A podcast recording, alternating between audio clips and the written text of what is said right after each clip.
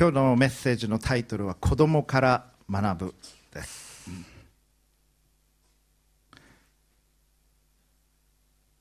聖書箇所を最初にお読みしたいと思います。プロジェクターに出ますのでご参照ください。新約聖書マタイによる福音書の18章1節から5節まで。そしてその後に同じくマタイによる福音書19章の13節14節をお読みします。その時弟子たちがイエスのところに来ていった。それでは天の御国では誰が一番偉いのでしょうか。そこでイエスは小さい子供を呼び寄せ彼らの真ん中に立たせて言われた。誠にあなた方に告げます。あなた方も悔い改めて子供たちのようにならない限り決して天の御国には入れません。だからこの子供のように自分を低くする者が天の御国で一番偉い人です。また誰でもこのような子供の一人を私の名のゆえに受け入れる者は私を受け入れるのです。19章13節。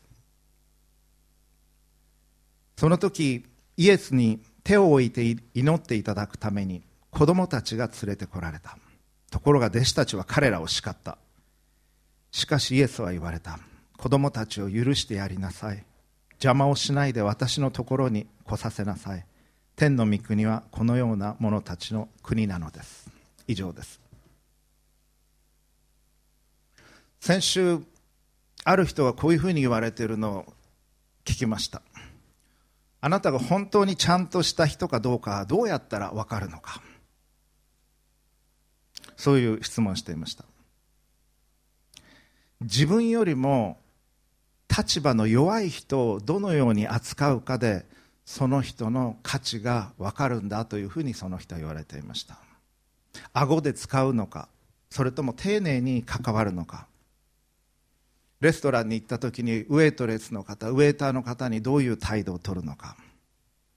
あるいはフルタイムで働いておられる方であるならば職場にアルバイトで来られている方に対してあるいはお掃除の方に対してどういう態度を取るのか。お年寄りに対してどういう態度を取るのか。あるいは街の中におられる不老者の方々に対してどういう態度を取りどういう視線を送るのか。街角で渋谷などでもビッグイシューという雑誌を実は売っておられます。でビッグイシューというのは私はイギリスにいる時に知ったんですけれどもそういうのを支援するために作られたもので今350円で売られていますのでぜひ買っていただきたいと思います。それはお金を恵んであげるのではなくて彼らがきちんと労働しその対価として収入を得ることができるようにとして作られたそういう雑誌です。人はどういう時に怒るのでしょうか？どういう時に辛い思いをするんでしょうか？それは尊厳を踏みにじられる時です。軽蔑される時。低く見られる時。あなたなんていてもいなくてもどうでもいいと思われる時。すごく辛くなります。そしてある場合にはバカにしやがってというふうに思い爆発することがある。怒りを爆発させられる方がおられます。人はみんな偉くなりたいと思います。勝ち組に入りたいと思う。セレブになれなりたい。そして尊敬されたい。一目置かれたいと思います。しかし神はそういうふうに見ておられないんです実は。最も偉大なる方である神は無限であり永遠であり全知全能の神は人に仕えようとしておられるんです。そして互いに仕えようとしておられる。そして神の御国はそういう価値観なんだということを教えてくださった。イエス様には12人の弟子たちがいましたけれどもみんな関心事は中心的な関心事の一つは誰が一番偉いのかということでした。これがすごく気になっていました。偉い人という言葉が今日の箇所でも出てきます。イエス様がここで語られているということはすごく大切なんです。クリスチャンにとっても大切ですしクリスチャンじゃない方にとっても大切です。クリスチャンにとっては何が本当に一番大切なことなのかということは分かります。生きていく中ででもしばしばずれてくるんですクリスチャンになってからも。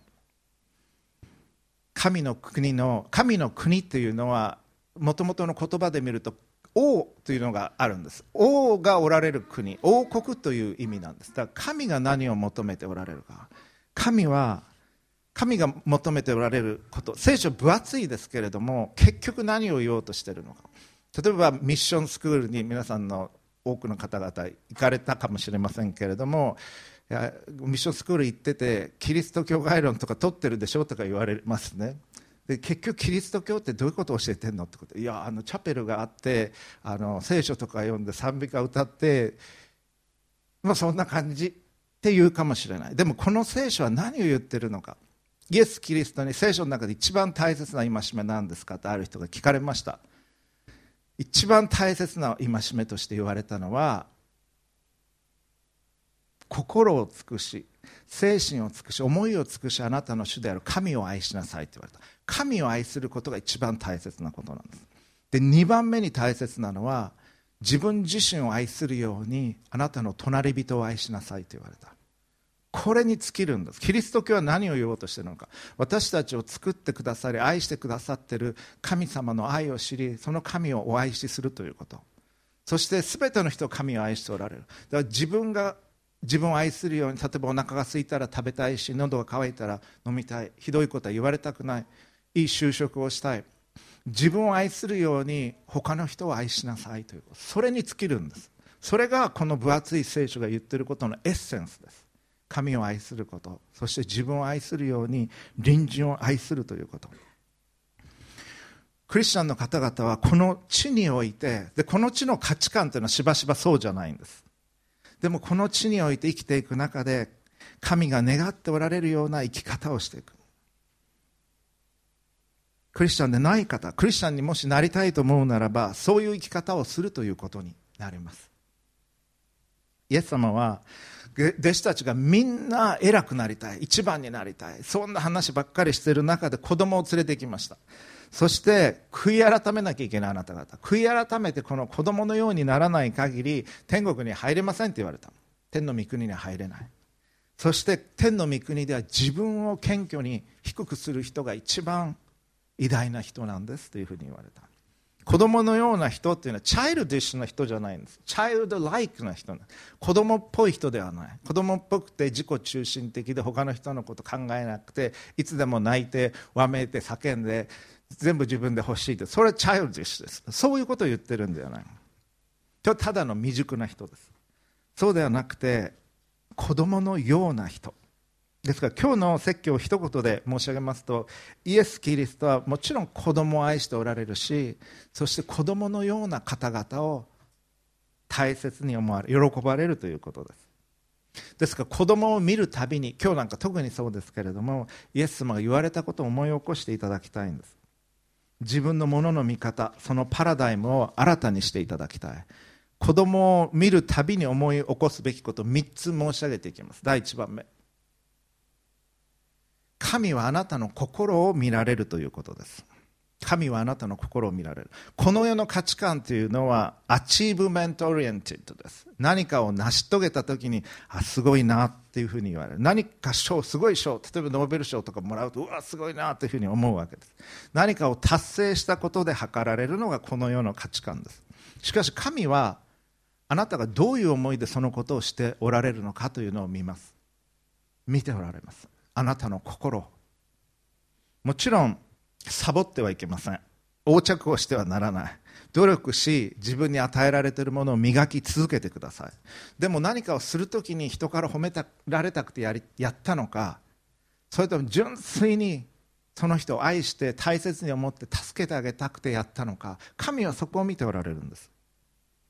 そしてあなたがどういう人格になっていかれるかそれを神は一番大切にしておられます。今の時期は例えばプロ野球でしたらシーズンオフであの契約更新の時期です。打率打点ホームラン。で測られる。ピッチャーだったら何回勝ったのか何勝何敗かセーブ数はいくいくらかそしてどれだけこの人がいることでお客さんが集められるかそれで契約更新がなされていきます。そして戦力外通知されたら引退するしかない。そういう世界です。大学の教員であるならば何本論文を書いたか本を書いたか学会発表をやったか講演に招かれたか、まあ、外国の講演であればさらにいいわけですけれどもそれを実は点数化していきます。そして助手から始まって助教准教授教授になっていくわけです。そういうゲームある種のがあるわけです。その中で生きていかなければならない。そういう競争があります。どこの社会でもそうです。会社でも例えば営業であるならば仕事を取ってこなきゃいけない。良い企画書を書いて実践し業績を上げていく。上司に評価される。みんな社会の中でそういう形で生きています。弟子たちイエス様の弟子たちは漁師でした。ちょっと漁師の価値観というのを考えてみましょう。当然魚をどれだけ取れるか。どれだけ売れるか。それはテクニックと勘と魚を売る人間関係と金銭感覚。それで成功が図られてきたわけです。彼らはここまで。だからイエス様に招かれて12人に選ばれたけど、まあ、結構イエス様の周りには何千人もいましたからその中で祈ってイエス様12人選ばれたっていうのは結構役員クラス。俺たち役員クラスだよねっていうふうに思ってたかもしれない。でおそらく一般論ですけれども男性の方が女性よりも上昇志向は強いかもしれません。業績を上げて役職について上へ上がっていきたい。そしてイエス様に弟子たちは聞いたわけです。それでは天の御国では誰が一番偉いのでしょうか？もうこういう話ばっかりだったんです弟子たちは実は。マタイによる福音書を見るとマタイによる福音書の20章にこの今日は18章ですけどその後20章の17節以降イエス様はこれからエルサレムに行って自分は、まあ、ちょっと読みますね。聞いててください。こういうふうに言われてます。さてイエスはエルサレムに登ろうとしておられたが十二弟子だけを呼んでみちみち彼らに話された。特別なレッスンの時です。さあこれから私たちはエルサレムに向かっていきます。人の子はご自分のことイエス様のこと。祭司長立法学者たちに引き渡されるのです。彼らは人の子イエス様を死刑に定めます。そしてあざけり鞭打ち十字架につけるため違法人に引き渡します。しかし人の子はイエス様3日目によみがえります。これはものすごく深刻な奥義を話されてるわけです。するとその時ゼベダイのことゼベダイってヨハネとヤコブですけれどもの母がお母さんが来るんですここで。この十二弟子だけ呼び出して話してる時お母さんがやってきましてイエスのもとに来てひれ伏してお願いがありますと言った。何の話をするのか。イエスは彼女にどんな願いですかと言われると彼女は言った。私のこの2人の息子があなたの御国で1人はあなたの右に1人は左に座れるようにお言葉をください。あなたの右大臣と左大臣に私の息子たちをしてくださいイエス様は本当に深刻な十字架と自分は死ぬんだ。そして復活するんだって話してる時にお母ちゃんが出てくるわけです。で子供を連れてこの子うちの子をどうかよろしくっていうふうに、まあ、お母さんの気持ちって熱心さって分かりますね。母の愛っていうのはそういうとこあると思います。続きます。このことを聞いた他の10人は、まあ、2人12弟子のうち2人はお母さんとこうやって来たわけです。この2人の兄弟のことで腹を立てた。そしてまあ分かりますね。出し抜いてお母さんと一緒じゃないんだからって思うわけです。でイエス様は彼らを呼び寄せて言われた。あなた方も知っている通り違法人の支配者たちは彼らを支配し偉い人たちは彼らの上に権力を振るいます。あなた方の間ではそうではありません。あなた方の間で偉くなりたいと思う人はよく聞いてください。偉くなりたいと思う人は皆に使えるものになりなさい。あなた方の間で人の先に立ちたいと思う者はあなた方のしもべになりなさい。人の子がイエス様が来られたのが使えられるためではなくかえって使えるためでありまた多くの人のための贖いの代価として自分の命を与えるためであるのと同じです。こんな大切な話をしている時に程度の低いことを持ってきた。それは例えて言うならば例えて言うならばいろいろ例えを考えたんですが思い浮かばなかった。これに匹敵するようなったでもあえて例えて言うならば家族がもう病院で臨終が近い時に親戚とか家族で集まって本当に深刻な話をしている時に誰かがその待合室にやってきて携帯電話で話をしだしてもうとにかく儲けてくださいとにかく儲けてくださいって言ってるようなそんな興ざめな雰囲気に近いかもしれない。そしてこればっかりじゃない。最後の晩餐というのはあります。イエス・キリストは十字架にかかられる直前に前の晩に取られた最後の晩餐。これは最も美しい最も有名な最も崇高な晩餐です。そこでイエス・キリストは十字架にかかる前弟子たちと最後の食事をしパンを取って彼らに分け与えてこれはあなた方のために裂かれる私の体ですと言われました。翌日十字架で釘付けにされて体が裂かれていく。鞭で打たれて体が裂かれる。それを覚え私を覚えてこれを行いなさいと言われたその食事です。そして食事の後ブドウ酒も皆に分け与えてこれはあなた方のために流される私の血潮ですと言われてその食事をされていったんです。その食事の場での弟子たちの話は何だったか。読みます。そのイエス様がそのパンとブドウ酒を分け与えた後にまた彼らの間にはこの中で誰が一番偉いだろうかという議論も起こった。するとイエスは彼らに言われた。これルカによる福音書22章。違法人の王たちは人々を支配しまた人々の上に権威を持つ者は守護者と呼ばれています。だがあなた方はそれではいけません。あなた方の間で一番偉い人は一番年の若い者のようになりなさい。また治める人は使える者のようでありなさい。食卓に就く人と給仕する者とどちらが偉いでしょう。無論食卓に就く人でしょう。しかし私はあなた方のうちにあって給仕する者のようにしています。イエス様は何度も何度も何度も何度もこれを教えられなければならなかった。最後の晩餐なんて言ったらイエス・キリストと弟子たちは3年半寝食を共にしました。大学生活4年よりも短かった。最後の晩餐というのは、まあ、いわば卒業式前夜のレセプションのようなものに近いかもしれない。もう卒業は近いんです。なのにまだ分かってなかった弟子たちは。何度も何度もこのことを教えなければなりません。それほどこのような価値観というのは強いんです実は。偉い人が力を振るい弱い人はそれに従う。今日でもそうです。クリスチャンになってからもあるいはいろいろできる人強引な人やり手と呼ばれる人が偉いと思ってしまうかもしれない。政治家とつながりがある人偉いと思ってしまうかもしれない。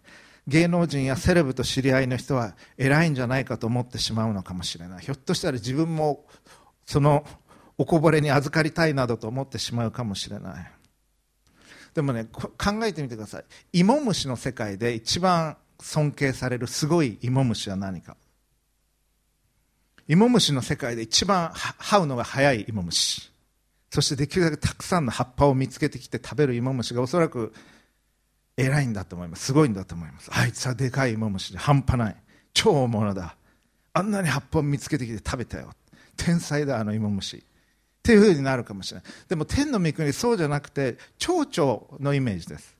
蝶々になっても葉っぱなんて誰も食べないんです。パラダイムが違う。そして空を飛んで美味しい蜜を吸うんです。あの芋芋虫すごいなとは思わない。イエス様はそういう感じのことを言われてるんです。あなた方は支配したり偉そうにする人偉いと思ってるかも。そうじゃない。本当に偉い人は使える人。本当に偉い人は弱い人を支える人。本当に偉い人は純粋に人を愛する人。それが一番正しい。そして神様が重んじられる人なんだ。でもそれ芋虫は理解できないんです。空飛ぶ。空飛ぶ？無理じゃんっていうわけです。蜜？まあ吸ってもいいけど葉っぱどうなんの？葉っぱ。俺葉っぱなしで生きていかれないんだけど。みたいになるわけです。それが天の国の神の価値観とこの地の価値観の違いなんです。新しい生き方をすることができるそれがクリスチャンとしての生き方。それが本物のリアリティ。そういう生き方をすることができる。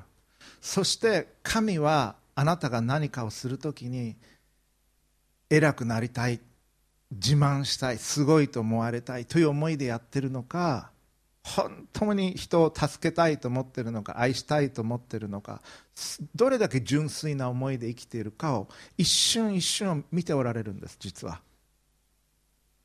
でその時にその時に助けになるのがさっき祈った主の祈りってありましたでしょ？主の祈り。天に増します。我らの父を願わくは皆をあがめさせたまえって始まっていく主の祈り。あれはねとっても大切な祈りなんです。大体聖書の中でイエス・キリストが教えてくださった唯一の祈りなんです。それが大切でないはずがないです。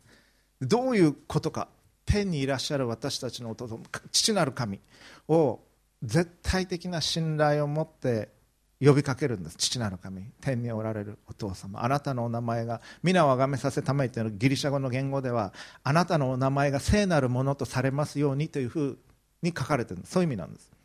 神様お父様あなたのお名前が本当に清いものとされますように。そして私の人生においてもあなたのお名前が清いものとされこの世界においてもあなたのお名前が清いものとされますように。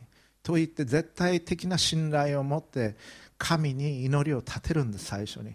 あなたに信頼します。私がやりたいことじゃなくて私がすごいと思われたいということじゃなくて私の業績を上げたいとかその前にあなたの思いがなりますように。私を作ってくださって愛してくださっているあなたのお名前が清いものとされますように。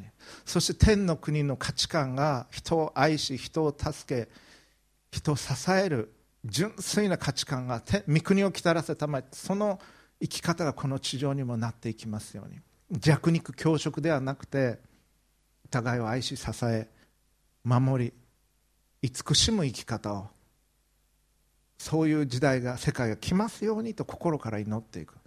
その祈りは私はすごく助けになってます実は。あの祈りはねただ単に繰り返すんじゃなくて祈るたびに心を込めて神に目を向けて祈り始める祈りなんです。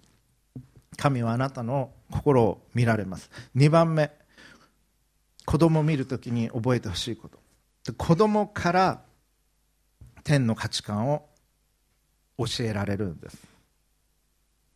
悔い改めて子供たちのようにならない限り決して天の御国には入りませんと言われた。そして子供たちのように自分を低くする者が天の御国で一番偉い人ですというふうに言われました。子供のように考えを、まあ、悔い改めるっていうのは考え方が変わって行動が変わるという意味です。悔い改めるというもともとの意味は。子供のようにならないか子供はねじゃあどういう特色があるのか。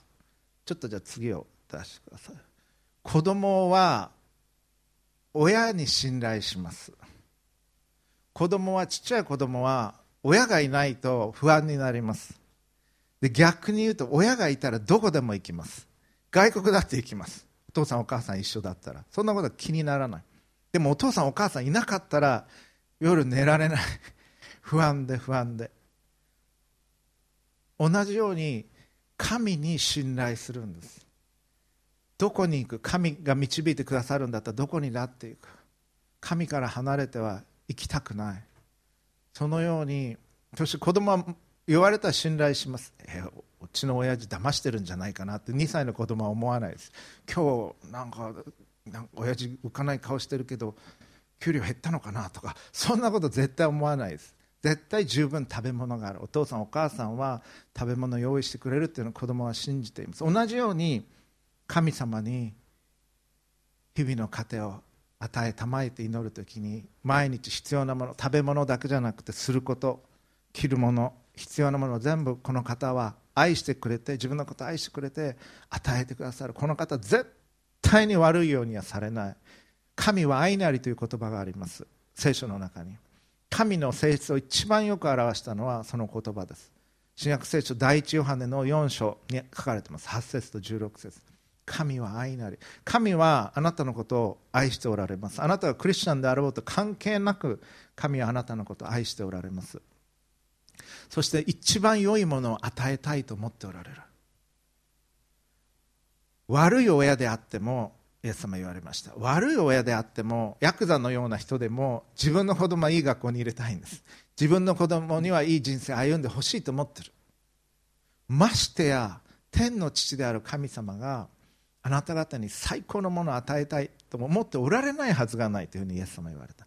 だから今日のことを思い煩わないで明日のことを思い煩わないで今日のことに集中しなさいって言われたんです。今日の労苦は今日に十分あるから明日のことを思い煩う心配ない。空の鳥を見なさいと言われました。空の鳥は働きもしないのに養っていてくださる。野の花を見なさいってイエス様言われた。映画を極めた昔のイスラエルの王であったソロモンでさえこの花の一つほどには着飾ってなかった。神がこんなに美しくしてくださってる。だから神に信頼しなさいというふうにイエス様言われたんです。神はあなたのことを愛しておられる。クリスチャンであろうと。あなたが神のことを信じていようと信じていないと関係なく愛しておられる。でもその愛を知ってほしいと思っておられるんです。どうしてか。考えてみてください。あなたが誰かのことを好きになった時に愛した時にもっと知りたいと思ったでしょ。フェイスブックやってるかなとかチェックしたでしょ。えどこ住んでるんだろうかとか。リサーチしたりしてクラスが一緒になるようになんとなくその近くに行ってみたりとかしたかもしれない。誰か好きになると知りたくなるんですその人のことを。でさらにもう少し経つと知ってほしくなるんです自分の気持ちを。愛にはそういう性質があります。相手のことを知りたくなる。そして相手に知ってほし欲しくなる。神はあなたのことをもうよく知っておられます。そしてあなたにご自分のことを知ってほしいと思っておられるんです。愛してるから。どれほど愛してるか。どれほど大切にしてきたか。でもあなたはそれにまだ気づいてなくて。神があなたに命を与えたのに。神があなたのご両親を与え必要なものを与え全ての道を備えてくださったのに。でもまだ気づいてないあなたに知ってほしいと思っておられるんです。子供は親に信頼します。親は子供にどれだけ子供のことを愛してるか知ってほしいと思う。信頼そして子供は自分が子供だっていうのを知ってます。自分が弱くて一人で何もできないっていうのを知ってます。だって子供だもんっていうふうに言います。それは本当に正しい理解です。子供のようになるっていうのは謙虚であるということ。私たちは生まれてきた時に大体自分の選択で生まれてきたわけじゃない。生まれてきたら気が付いたらもう幼稚園とか小学生ぐらいだったと思います。私たちはみんなお母さんから生まれてきた。私たちはみんなミルクを飲ませてもらった。そしておむつを替えてもらった。なのに高校生ぐらいになったら偉そうになります。一人で大きくなってきたかのごとく親に対して口を聞いたりするようになることがあります。でも私はよく言います。自分のおしめを変えてくれた人に偉そうな顔をしてはならないということ。お世話になったんです。謙虚でなければならない。そして私たちにとって一番大切なもの。命。これ自分で得たものではない。健康も健康な体与えられた。親も自分で買ってきたわけじゃないです。親にとっての子供も授かったものです。命は神が与えてくださった。家族も自分で得たものじゃない。与えられたもの。友人もそう。生まれてきた国もそうで戦争がない国に生まれてくることができたということがどれほどの幸せであるか。この国に住んでいるということがどれほどの幸せであるか。そして行くべき学校があったということ。その学校もあなたが作ったわけではない。もうすでにそこにあったわけです。そのような環境が整えられていた。努力はしたでしょう。入試も受けたかもしれない。でも頑張る気力だってあったんです。勉強できる能力だってあった。生かしてもらえたんです学校に。いっぱい受けてるのにちょっと頑張ったのを本当に頑張ったよね私はみたいに偉そうに思ってはならないというふうに聖書は言うんです。多くを受けたんだから感謝しなきゃいけない。子供は謙虚です。その謙虚さを学ばなければならない。さらにもっと言うと水だってそうです。空気だってそう。与えられたもの日の光だってそう。そして稲も種は植えるかもしれないし水はやるかもしれない。でも成長させてくださるのは神です。神の前に傲慢になってはならない。しかも私たちの平均年齢は男性であるなら日本に住んでいる人80歳女性であるなら86から87歳。有限な存在です。命も与えられている。本当に支えられている。なのに偉そうに思うんです私たちは。この俺の力でやったなどという。多くの人に支えられてここまで来たのにそれを忘れてしまう。子供のようにあるというのは謙虚であるということ。信頼するということ。そして純粋であるということ。子供は子供にも実は罪があります。自己中心的というのはあります。わーんって泣くし自分の都合で物事を考えます。でも子供はすごく純粋です。本当に親の目を見つめて澄んだ目で見つめます。子供はじゃあ歌を歌おうって言ったらもう喜んで歌います。神様に感謝捧げようって言ったら神様って祈ります。それはとっても美しい。その純粋さっていうのは必要なんです。だんだんだんだん私たちはその純粋さを失っていき計算するようになり駆け引きするようになりどうやったら可愛いと思われるかどうやったらかっこいいと思われるかどうやったら面白いと思われるかいろいろ考えて空気を読みながら生きてきたわけです。だんだんだんだん汚れながら。でも神の前に立つ時にピュアでなきゃいけない。純粋さを失ってはならない。んです神が純粋な方だから。イエス・キリストはその生涯の終わりまでまっすぐに生きられた方でした。まっすぐに人を愛し続けられた方でした。その素直な生き方をしなければならない。同じものが網膜に映っても目の同じものが耳の鼓膜に聞こえてもある人は見えてない。ある人は聞こえてない。受け止め方が随分違うんです人によって。公園で一緒に歩いていても同じ職場で働いていてもものがの見え方って随分違うんです。ですからチューニングっていうのは必要になります。子供のように素直に神の愛を神の許しを神の国の生き方を受け入れなければあなたは神の国に入れないんです天国に。子供のように純粋にならなければ神の愛を感じられないでしょう。受け取れないでしょう。でもすでに愛されてるんです。日の光がすでに来てるのにそれに背を向けてるような状況なんです。だからそうじゃなくて日の光の方を向いてそれを受け取っていくことが必要なんです。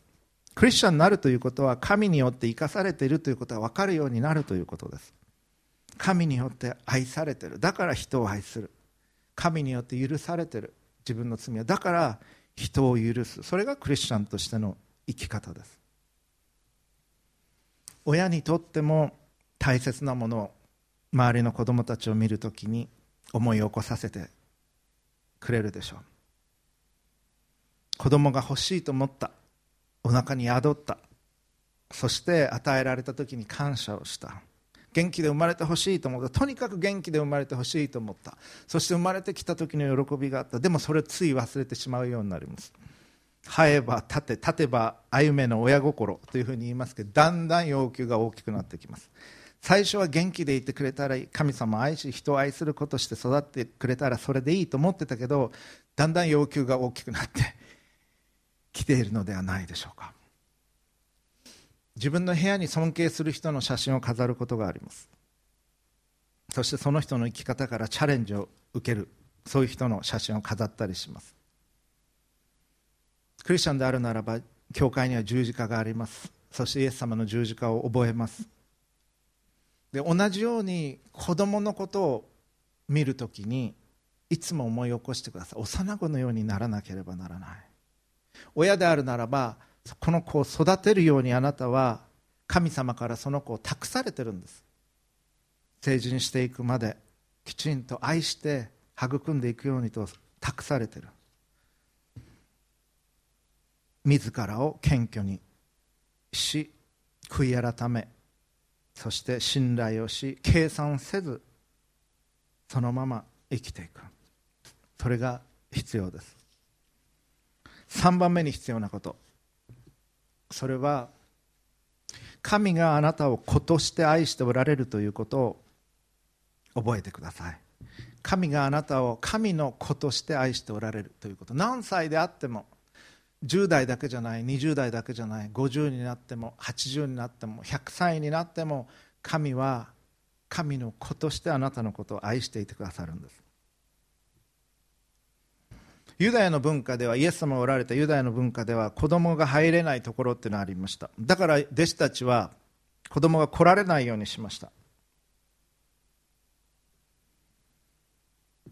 その時今日の箇所その時イエスに手を置いて祈っていただきたいと思って祈っていただくために子供たちが連れてこられた。ところが弟子たちは彼らを叱った。しかしイエスは言われた。子供たちを許してやりなさい。邪魔をしないで私のところに来させなさい。天の御国はこのような者たちの国なのです。もうすぐクリスマスが来ます。もうクリスマスの歌が喫茶店なんかではかかってますけれどもクリスマスというのはイエス・キリストが来られた時それを記念する時です。父なる神がイエス・キリスト子なる神を送られました。ご自分の子であるイエス・キリストを私たちのところに救い主として送られた。それは私たちがイエス様のことを必要としているからです。私たちのことが大切だから父なる神は最も大切な贈り物を私たちにくださった。聖書の中にちょっと腹黒い修税人のトップに立っていたディレクターのような人がいました。修税人の頭というふうに書かれてますけどザーカイという名前の人です。でザーカイはイエス様のことを見たいと思ったんです。イエス・キリスト有名だったし自分がいるとエリコというところにいたんですけれどもエリコってすごく交通の要所でいっぱいいろんなもの入ってきてました。だから税金もかなり落ちていたはずです。その税務署の、まあ、税務署長だったんです彼は。で税務署っていうのは当時すごく嫌われてました。なぜかというとイスラエルという国はローマ帝国の端っこの方の属国でで自分の仲間からイスラエル人からお金を集めて敵国ローマにお金を送る係だったんです。しかもちょっと多めに集めてきて自分の懐に入れて私服を肥やしてみんなを苦しめて敵であるローマをサポートしていた。だからすごく嫌われてました。でザーカイという人は背が低かったんです。でザーカイのと住んでる辺りにイエス様来られた時にザーカイは見に来たかったけど彼らは好かれてなかったので周りの人から。多分これ幸いってみんなもうちょっと蹴っ飛ばしたりとか軽く殴ったりとか足踏んだりとかもうしたんじゃないかなというふうに私は想像します。書かれてませんけれども。でザーカイはもうこれでイエス様見えないと思った。で彼はやっぱそんな所長まで登るような人ですから考えます。このルートで来たらあそこ行くなと思あそこに木があると思って走っていって木の上に登った。まあなんて言うんでしょうかね。ちょっとやり手の管理職みたいな感じですね。木に登ってでもこれを達成しようと思ったんだと思います。まあ、普通木に登らないですね。大人になってから。皆さん最近木に登ったのいつでしょうか、まあ、それはどうでもいいですけれどもあんまり登らないと思います。でもザーカイ木に登ってイエスを見てたんです。ああ来たこれがイエス様かと思って見てたらちょっと読みますねそこのところ。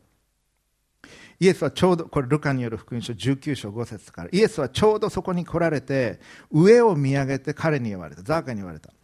ザーカイ急いで降りてきなさい。今日はあなたの家に泊まることにしてあるから。ザーカイびっくりしたわけです。初対面なのに名前を知っててザーカイの友達になるとあんまりいいことないんです。みんなに嫌われてるわけだから。いやあんな人と付き合ってんのって言われるような人だった。なのにイエス様は自分のこと呼んでくれてうちに来て泊まってくれるっていうふうに言った。ザーカイ急いで降りてきました。ザーカイは急いで降りてきてそして大喜びでイエスを迎えた。これを見て皆はつぶやくんです。あの方はイエス様は罪人のところに行って客となられたよ。と言ってつぶやいた。ところがザーカイは立って主に言ったイエス様に言った。主をご覧ください。私の財産の半分を貧しい人に施します。これすごいですね。また誰からでも私が騙し取ったものは 騙し取ってるんです。騙し取ったものは4倍にして返します。そこまでしたらどれだけ財産残ったかどうか分かんないけどイエス様が来てくださって自分のためにイエス様の名前がこんなに汚されてるっていうので彼は辛くなったんでしょう。純粋になったんですザーカイは。イエス様が来てくれるということでちゃんと生きようと思った。だろうと思います。そしてイエス様は言います。イエスは彼に言われた。今日救いがこの家に来ました。この人もアブラハムの子なのですから。アブラハムとイスラエル民族の子孫です。創世記12章に書かれている。いわば神の子と言ってこの子も神がザーカイも神が愛しておられる。大切な大切な子なのですからだから父なる神が私を送られ私はザーカイの家に来たんですというふうにイエス様は言われた。ザーカイはイエス様をお迎えした時に子供のようにこの腹黒く汚れた計算をして戦ってきたこの男が純粋にされていったんです。そしてさらに続けられます。人の子はイエス様。失われた人を探し救うために来たのです。イエス様はあなたを探し救うために来られたんです。イエス様はまた別のところでこう言われました。健康だと思っている人健康な人に医者はいらない。医者がいるのは病人なんです。だから私はその人のところに行ってその人を助けその人を救います。イエス様はあなたのことを救いたいと思っておられる。イエス様はあなたのことを助けたいと思っておられる。これは本当のことです。イエス・キリストはあなたを救いたいんです。あなたをどうにかして助けたいんです。そのために来られた。これは本当の本当のことなんです。それは神があなたを愛しておられるから。だからその愛を知ってほしい。だからその愛を受け取ってほしい。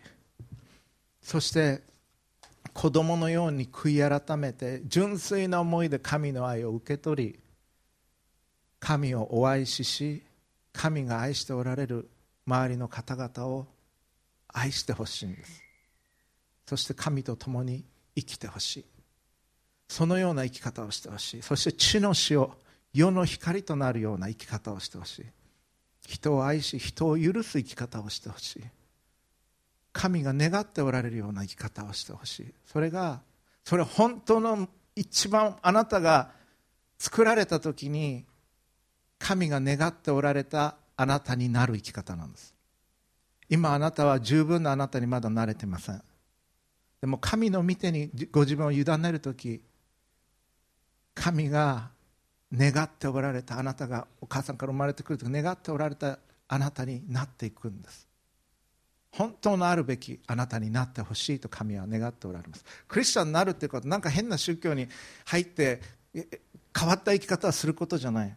本来のあるべきあなたになることなんです。神の愛を受け止め。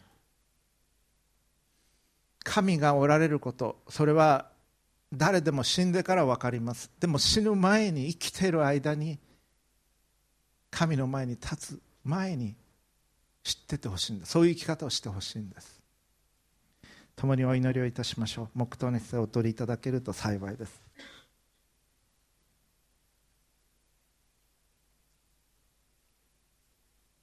誠にあなた方に告げます。あなた方も悔い改めて子供たちのようにならない限り決して天の御国には入れません。だからこの子供のように自分を低くする者が天の御国で一番偉い人です。また誰でもこのような子供の一人を私の名のゆえに受け入れる者は私を受け入れるのです。父なる神様あなたの深いご愛を感謝します。私たちがいつもその愛を感じ受け止めあなたの愛の中に恋い。愛の中で溶かされ冷たい心が溶かされ傷ついた心が癒され計算をするのでなく純粋にあなたをお愛しし人を愛する生き方をすることができますように助けてください。あなたの愛で囲んでください。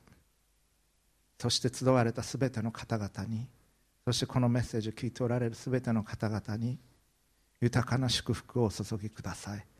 救い主主イエス・キリストのお名前によって祈ります。アーメン。